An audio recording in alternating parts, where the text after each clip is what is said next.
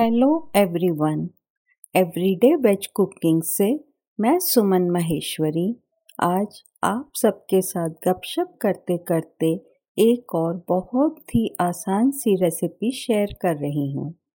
अपने पिछले पॉडकास्ट में मैंने जन्माष्टमी पर बनने वाली धनिए की पंजीरी की रेसिपी शेयर की थी और आज अपन बनाएँगे खोए के पेड़े। आप तो जानते ही हैं, जन्माष्टमी आने वाली है और पेड़ों के बिना जन्माष्टमी का प्रसाद अधूरा सा लगता है। पेड़े बनाने का तरीका बहुत सरल और आसान है और इस पॉडकास्ट को सुनने के बाद कोई भी बड़ी आसानी से घर में पेड़े बना सकता है।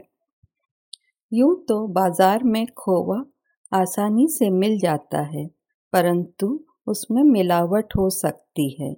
विच में हार्म आवर हेल्थ। इसलिए मुझे घर का बना खोवा पसंद है। मैंने आधा लीटर फुल क्रीम दूध से खोवा बनाया। इससे लगभग 100 ग्राम खोवा बना। रेसिपी शुरू करने से पहले मैं आपसे कुछ टिप्स शेयर कर रही हूँ। हमेशा खोआ बनाने के लिए और भुनने के लिए एक भारी तले वाली कढ़ाई या नॉनस्टिक कढ़ाई लें। कढ़ाई को कुछ बूंद घी से चिकना करें।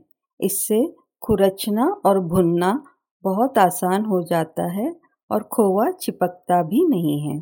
खोए को अच्छी तरह से भुने, इससे पेड़ों की शेल्फ लाइफ बढ़ जाती है। आइए सबसे पहले अब अपन खोवा बना लेते हैं। फुल क्रीम दूध को एक भारी तले की कढ़ाई में उबाल लें। और जब दूध उबलने लगे तो आँच को कम कर दें और दो से तीन मिनट के नियमित अंतराल पर दूध को चलाते रहें। धीरे धीरे दूध गाढ़ा होने लगेगा। याद रखें कि कढ़ाई के किनारों से मलाई को खुरचते रहें। कुछ समय बाद दूध ठोस होने लगेगा और रबड़ी की तरह दिखाई देगा। अब दूध को जलने से रोकने के लिए लगातार चलाते रहें। यदि दूध जलता है तो यह खोए का स्वाद खराब कर देगा। दूध को तब तक चलाते रहें जब तक सारी नमी ना निकल जाए। जैसे जैसे दूध गाढ़ा होगा, आपको कई बुलबुले दिखाई देंगे, लेकिन कुछ ही मिनटों में सभी बुलबुले गायब हो जाएँगे। बस अब आप आँच बंद कर दें। शुद्ध घर का खोआ अब उपयोग करने के लिए तैयार है।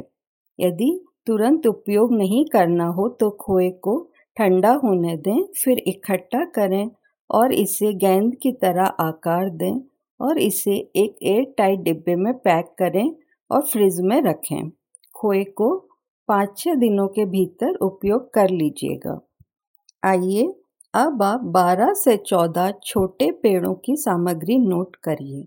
आप लीजिए 100 ग्राम खोआ, डेढ़ टेबलस्पून बूरा चौथाई टीस्पून देसी घी, चौथाई टीस्पून इलायची पाउडर और गार्निशिंग के लिए आप लीजिए दो बादाम को दरदरा करके। दो इलायची के दानों को भी दरदरा कर लें और कुछ केसर के धागे भी ले लीजिएगा। आइए अब आप बनाने का तरीका नोट कर लीजिए। सबसे पहले तो आप खोए को हाथ से चूर लें या कद्दूकस कर लें। अब एक भारी तले वाली चिकनी कढ़ाई को गरम करें। खोआ डालें और धीमी आँच पर इसे हल्का गुलाबी रंग का होने तक भुनें और आँच बंद कर दें। खोए को एक प्लेट पर ट्रांसफ़र करें और ठंडा होने दें।